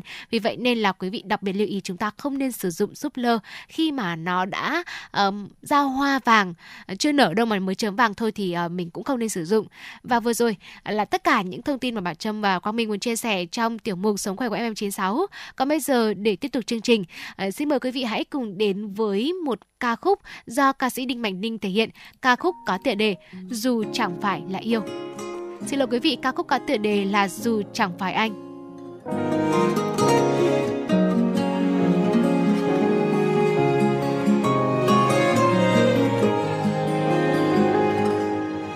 Đôi khi anh thường thầm mơ, chỉ có riêng em và anh ở nơi rất xa. Ngày ấy khi bên cạnh em, tim anh cất lời nói yêu em, anh đã yêu thật lâu.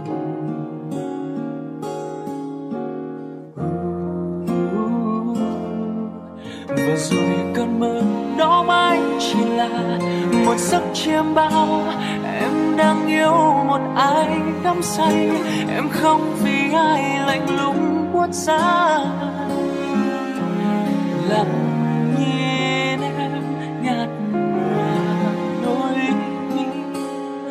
mà lòng anh như vỡ tan, thương em yêu em rất nhiều nên anh càng đau bao nhiêu. mắt ngát nghề, tim anh lặng trong tê tái. Biết ai đã làm em mang bao nỗi đau, người ơi có hay lòng anh xót xa. Ước chỉ những giọt lệ kia chỉ một mình anh mang ra. Anh có một vết màu lâu đi nhạt nhòa mi em, anh nguyện hóa cơn gió nhẹ, thương em và theo em mãi. Chỉ mong thấy nụ cười em như nắng mai, dù em với ai anh sẽ thấy vui, dù người em yêu chẳng phải là anh, không phải anh.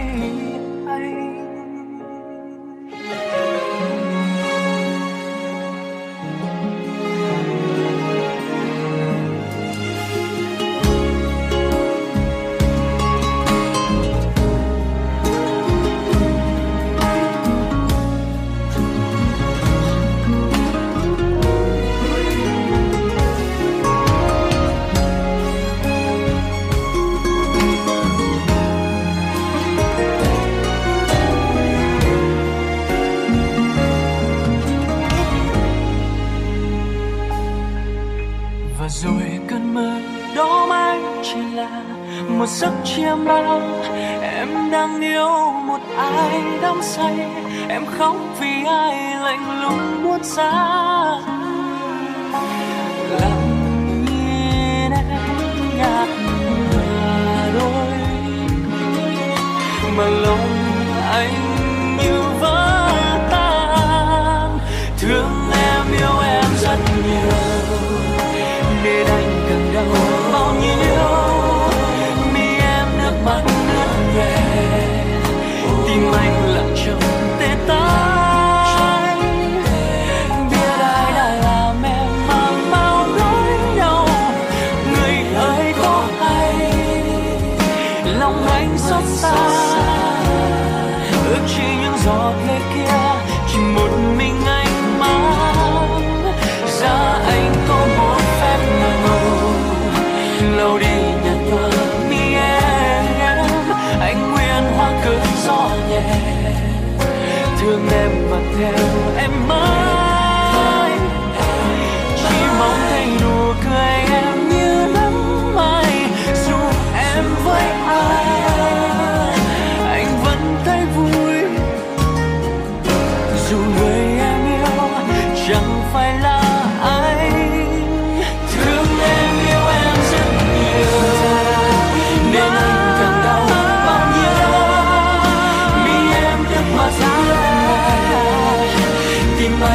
trong tê tái. Biết ai đã làm em mang bao nỗi đau, người ơi có ai lòng anh xót xa. Ước chỉ những giọt lệ kia chỉ một mình anh mang ra. Anh có một phép ra lâu đi nhạt nhòa mi em, anh nguyện hóa cơn gió.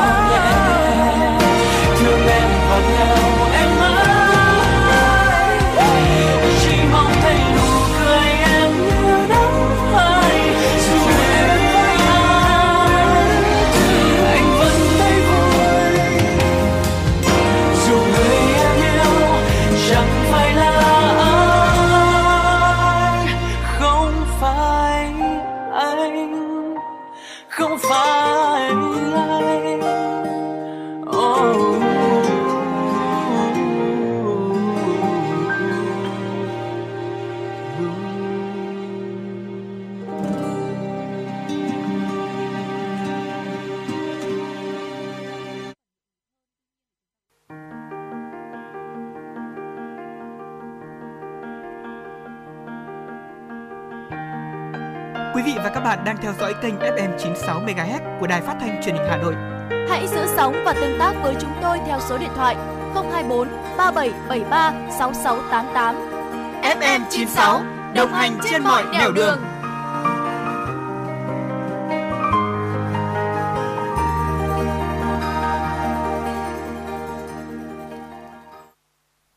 Thưa quý vị, chúng ta đang quay trở lại và cùng tiếp tục đồng hành cùng với Chuyển động Hà Nội trưa trên làn sóng của FM96.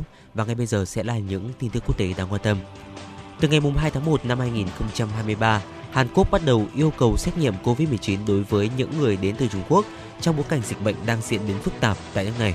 Quyết định mới bắt đầu gây tình trạng nhầm lẫn và bất tiện tại sân bay quốc tế Incheon kéo dài cả ngày. Theo quy định mới thì tất cả những người đến từ Trung Quốc phải xét nghiệm PCR trong ngày đầu tiên nhập cảnh. Các du khách Trung Quốc cũng được bố trí khu vực riêng để chờ kết quả xét nghiệm được xác nhận, trong khi công dân Hàn Quốc và người nước ngoài được phép cư trú ở Hàn Quốc trở về từ Trung Quốc phải cách ly tại nơi cư trú của họ sau khi xét nghiệm PCR. Thủ tướng Hàn Quốc Han Dok-su và lãnh đạo cơ quan phòng ngừa và kiểm soát dịch bệnh Hàn Quốc đã trực tiếp đến thị sát tình hình triển khai biện pháp tại sân bay. Thưa quý vị, Bulgaria và Thổ Nhĩ Kỳ vào ngày 3 tháng 1 ngày hôm qua đã ký thỏa thuận dài hạn cho phép công ty khí đốt nhà nước của Bulgaria tiếp cận mạng lưới khí đốt của Thổ Nhĩ Kỳ. Thỏa thuận có thời hạn 13 năm. Theo đó, công ty khí đốt nhà nước Bulgaria của Bulgaria sẽ sử dụng các kho chứa và mạng lưới vận chuyển khí đốt hóa lỏng của Thổ Nhĩ Kỳ để vận chuyển khí đốt đến Bulgaria. Theo Bộ trưởng Năng lượng Thổ Nhĩ Kỳ Farin Donmez, thỏa thuận này sẽ cho phép Bulgaria vận chuyển khoảng 1,5 tỷ mét khối khí đốt mỗi năm và sẽ giúp tăng cường an ninh nguồn cung khí đốt ở khu vực Đông Nam Á, ở khu vực Đông Nam châu Âu. Về phần mình, Bộ trưởng Năng lượng Bulgaria Rosen Hristov cho biết, với thỏa thuận này, Bulgaria đang đảm bảo cơ hội mua khí đốt từ tất cả các nhà sản xuất trên thế giới. Thổ Nhĩ Kỳ là nơi phù hợp nhất đối với Bulgaria về mặt hậu cần. Một thông tin đáng quan tâm tiếp theo, cơ quan giám sát chống độc quyền của Hàn Quốc ngày 3 tháng 1 đã quyết định phạt nhà sản xuất ô tô điện Tesla của Mỹ và chi nhánh tại Hàn Quốc của họ 2,85 tỷ won, tương đương với 2,2 triệu đô la Mỹ vì đưa ra những quảng cáo sai lệch. Trong thông báo, Ủy ban Thương mại Công bằng Hàn Quốc cho biết Tesla đã quảng cáo sai sự thật, phóng đại hoặc lừa đảo về quãng đường đi được trong một lần sạc, tốc độ sạc và hiệu suất tiêu tốn nhiên liệu của xe điện do hãng sản xuất trên trang chủ tại Hàn Quốc kể từ tháng 8 năm 2019. Tesla đã quảng cáo rằng người lái xe có thể sạc 15 hoặc 30 phút để đi được hàng trăm km tại các địa điểm tại trạm sạc siêu tốc của mình. Nhưng công ty không đề cập đến loại trạm sạc và điều kiện thử nghiệm nào cho lời quảng cáo trên. Như mẫu trạm sạc V3 có thể nạp điện cho xe nhanh hơn gấp đôi so với V2.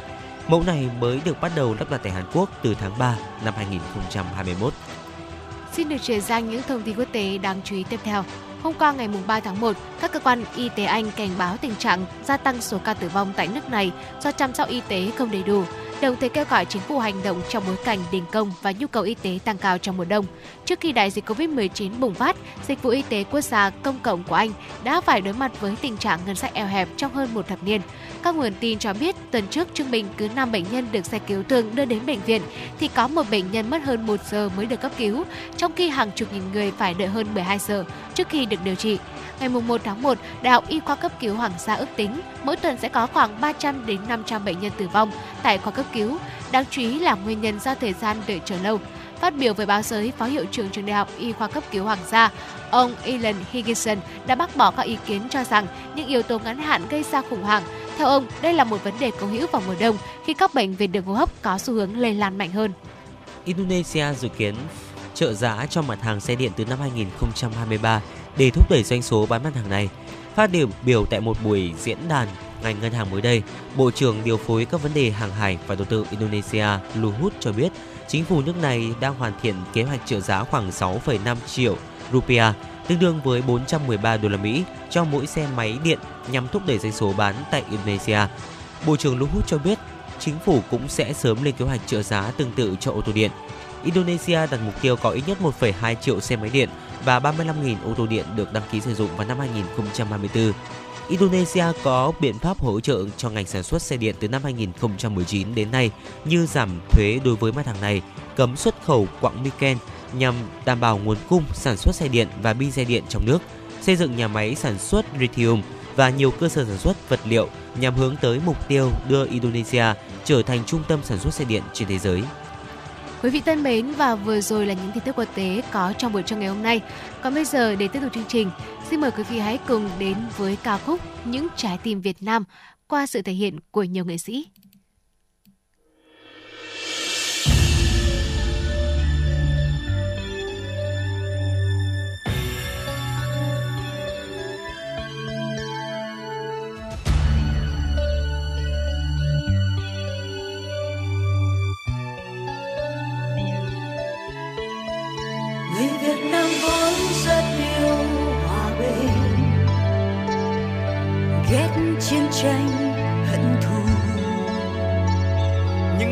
sông kêu tên chúng ta sẵn sàng. Tôi đứng lên.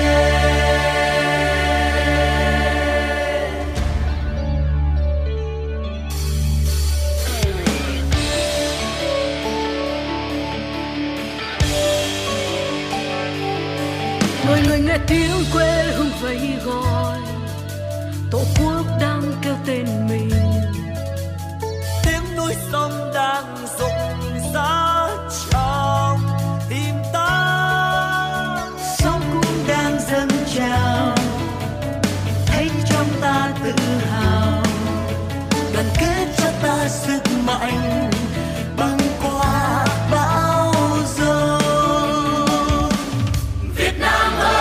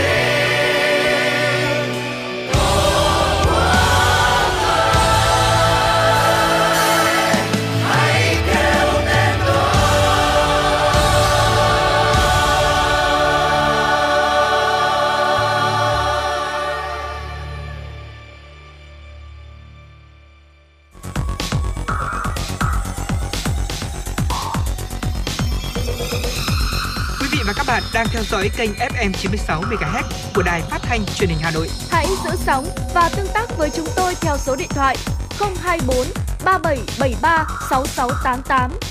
FM 96 đồng hành trên mọi nẻo đường. Quý vị thân mến, và vừa rồi là ca khúc Những Trái Tim Việt Nam qua sự thể hiện của nhiều nghệ sĩ. Còn bây giờ xin mời quý vị hãy cùng chúng tôi đến với tiểu mục Khám phá thế giới. Quý vị thân mến, tính đến ngày hôm nay thì cũng đã là mùng 4 tháng 1 rồi. Chúng ta cũng đã có 4 ngày để bước sang năm mới 2023 rồi. Tuy nhiên thì chúng tôi vẫn muốn mang những cái nội dung về năm mới. Hy vọng rằng là quý vị có thể cảm nhận được không khí Tết.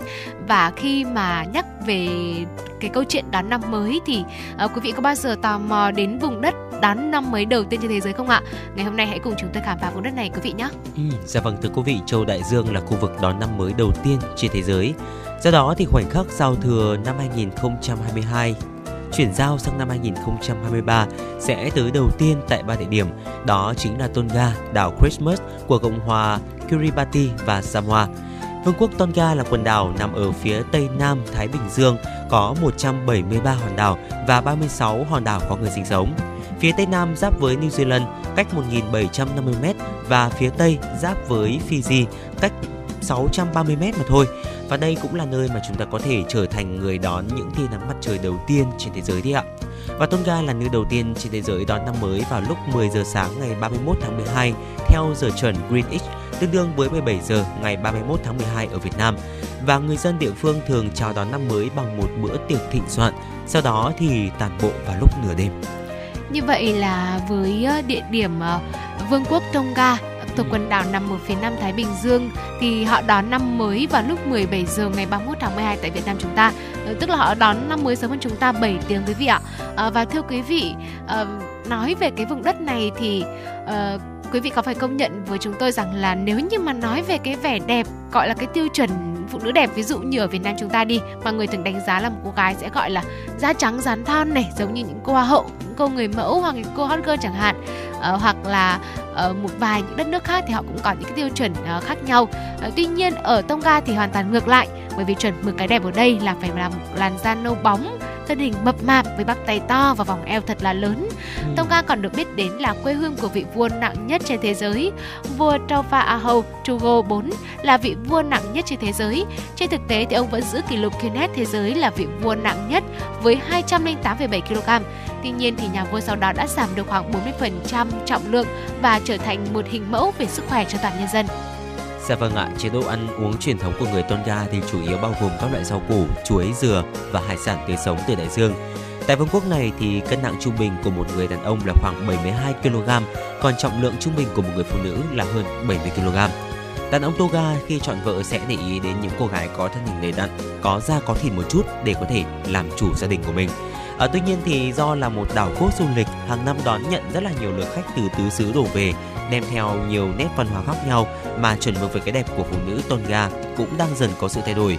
Phụ nữ bản xứ giờ đây không còn đầy đặn như trước nữa, và ở đây cũng có một cái điều rất là tuyệt vời, một cái điều rất là đặc biệt, đó chính là phụ nữ là một người trụ cột gia đình và nam giới thì lại lui về nội trợ phía sau. Rất là thú vị phải không ạ? Chính xác ạ. Và thưa quý vị, ở vương quốc này thì còn tổ chức rất nhiều cuộc thi sắc đẹp. Những người phụ nữ nhỏ gọn thường không chiếm được ưu thế. Trong khi đó thì những người phụ nữ da nâu bóng này với thân hình mập mạp một chút, mũm mĩm một chút lại được coi là đẹp nhất. Sự tự tin, sự duyên dáng cũng được đánh giá là yếu tố vô cùng quan trọng cùng với khả năng nhảy khéo léo. Tại Tonga thì dường như bóng dáng của chế độ mẫu hệ thì vẫn còn sự ảnh hưởng nhất định khi mà người phụ nữ nắm quyền cao hơn người đàn ông. Ở trong một gia đình, ngay cả khi có con trưởng là nam và con thứ là nữ thì cô em gái vẫn là người có đặc quyền cao hơn người anh của mình trong việc quyết định công việc trong gia đình. Tuy nhiên, luật lệ xã hội này cũng đã diễn ra đủ lâu để không ai trong số những người đàn ông và phụ nữ ở Tonga cảm thấy là bất mãn. Các cư dân của Tonga đều cảm thấy rất là hạnh phúc với vai trò của mình. Dạ vâng ạ, và dù cho vị trí của họ không được xem trọng như phụ nữ, tuy nhiên thì đàn ông ở Tonga vẫn được xem là những chiến binh vô cùng mạnh mẽ và năng động. Thậm chí thì đàn ông Tonga mạnh mẽ được xếp vào danh sách những người đàn ông quyến rũ nhất thế giới vì thân hình cao to và vạm vỡ đấy ạ. Đúng rồi, cũng dễ giải thích thôi đúng không ạ? Cân nặng trung bình của đàn ông Tonga là 72kg và họ theo đuổi những cái đường nét cơ bắp này và cái vẻ đẹp khỏe mạnh, cũng như là càng to lớn vạm vỡ thì sẽ càng là một cái chuẩn mực cái đẹp của Tonga. Vì vậy nên là cũng rất là dễ hiểu khi mà đàn ông Tonga được xếp vào danh sách những người đàn ông quyến rũ nhất thế giới. Và thông tin tiếp theo tôi nghĩ rằng sẽ khiến nhiều quý vị thính giả vừa giật mình nhưng cũng vừa cảm thấy khá là thích thú. Đó là ở đất nước này thì nếu đi làm chủ nhật thì có thể bị bỏ tù. Tonga nằm ở vùng nhiệt đới và ánh sáng chan hòa, khí hậu ấm áp, đất đai phì nhiêu, một khu vực biển rộng lớn, tiềm năng phong phú. Và Tonga đã xây dựng đất nước bằng nền nông nghiệp trong một thời gian dài, thu hoạch mạnh về dừa và chuối. Do tài nguyên sản phẩm phong phú vượt quá mức cầu, người dân Tonga chẳng bao giờ lo thiếu cái ăn cái mặc cả. Và có một quy định đặc biệt tại Tonga, đó là người dân không được làm việc vào ngày chủ nhật, ngoại trừ sở cảnh sát và bệnh viện. Chủ nhật được coi là một ngày quan trọng tại đây. Hầu hết các hoạt động tại Tonga sẽ dừng lại và người dân sẽ dành cả ngày cuối tuần để quay quần bên gia đình, đến nhà thờ nghỉ ngơi và ăn uống. Và nếu như mà bị bắt gặp làm việc vào ngày chủ nhật thưa quý vị, người đó có thể sẽ bị phạt tiền hoặc thậm chí là đi tù đấy ạ. Điều này thì được ghi rõ trong hiến pháp. Khách du lịch đến với Tonga phải lưu ý phải mua đồ ăn dự trữ cho những ngày chủ nhật nếu không muốn đói lả, vì tất cả những cái nhà hàng và quán ăn sẽ đều đóng cửa. Ngày nay thì Tonga đã trở thành điểm du lịch nổi tiếng trên toàn thế giới và thủ đô Nuku'alofa nằm bên bờ bắc đảo Tonga cũng chính là thành phố cuối cùng trên thế giới chia tay với hoàng hôn để đi vào giấc ngủ. Và quý vị thân mến, và vừa rồi là tất cả những thông tin vô cùng thú vị về đất nước Tonga, ở đất nước đầu tiên trên thế giới đón năm mới, đón giao thừa. Và tôi thấy rằng là ở đất nước này thú vị quá, nếu như mà có cơ hội thì mình cũng rất muốn được đến đây và trải nghiệm cuộc sống của người dân nơi đây. Và thưa quý vị, như vậy là Chuyển động Hà Nội trưa cũng đã đi dần đến những giây phút cuối cùng rồi, và hy vọng rằng là quý vị cũng đã có những giây phút thư giãn thoải mái, cùng cập nhật tin tức và cùng thư giãn với những tiểu mục và với những bài hát mà chúng tôi đã chuẩn bị cho quý vị. Dạ vâng ạ, quý vị thính giả đừng quên là tương tác cũng như là đồng hành cùng chúng tôi trong 3 khung giờ quen thuộc của Chuyển động Hà Nội. Buổi sáng từ 6:30 đến 7:30, buổi trưa từ 10:00 đến 12:00 và buổi chiều từ 16:00 đến 18:00. Quang Minh, Bảo Trâm cũng như là những host của FM96 Chuyển động Hà Nội sẽ liên tục gửi đến quý vị thính giả những thông tin, những nội dung cập nhật trên mọi nẻo đường. Và quý vị thính giả cũng đừng quên là tương tác với chúng tôi, đồng hành cùng chúng tôi thông qua làn sóng của FM96 và tương tác thông qua số điện thoại 024 3773 6688 cũng như fanpage FM96 Thời sự Hà Nội. Quý vị thân mến, chương trình ngày hôm nay của chúng tôi được thực hiện bởi chỉ đạo nội dung Nguyễn Kim Khiêm, chỉ đạo sản xuất Nguyễn Tiến Dũng, tổ chức sản xuất biên tập Lê Xuân Luyến, MC Bảo Trâm, Quang Minh, thư ký Mai Liên cùng kỹ thuật viên Bảo Tuấn Phương thực hiện. Và xin hẹn gặp lại quý vị trong khung giờ chiều nay từ 16 đến 18 giờ. Thân ái chào tạm biệt.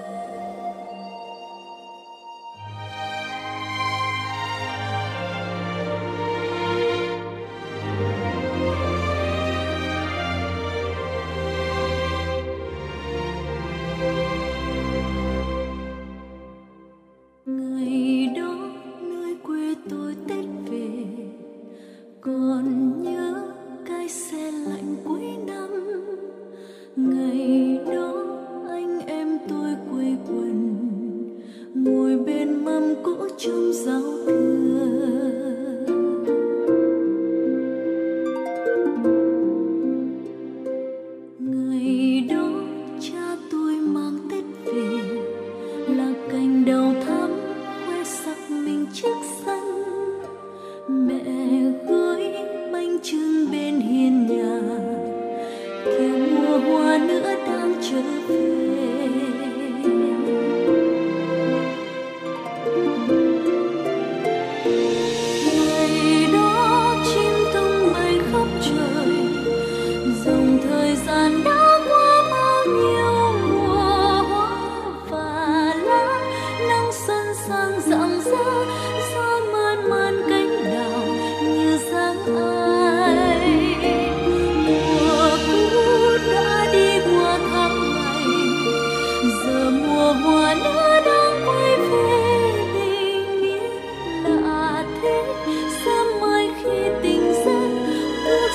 Hãy subscribe cho kênh Ghiền